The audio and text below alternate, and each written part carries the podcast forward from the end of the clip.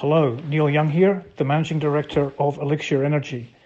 Today we were very pleased to announce the discovery of a new sub-basin in our very large Nomgon CBM PSC located in Mongolia.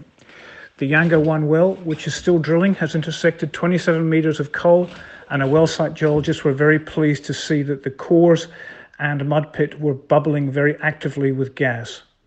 We've also drilled another well, uh, Hutul 1, which is a basinal extension, we believe, of the Nomgon sub-basin that we've been appraising earlier this year. So far this year, we've drilled seven wells. They've all been successful. We've added significant inventory to explore and appraise next year. More news to come in the months and years to come. Goodbye.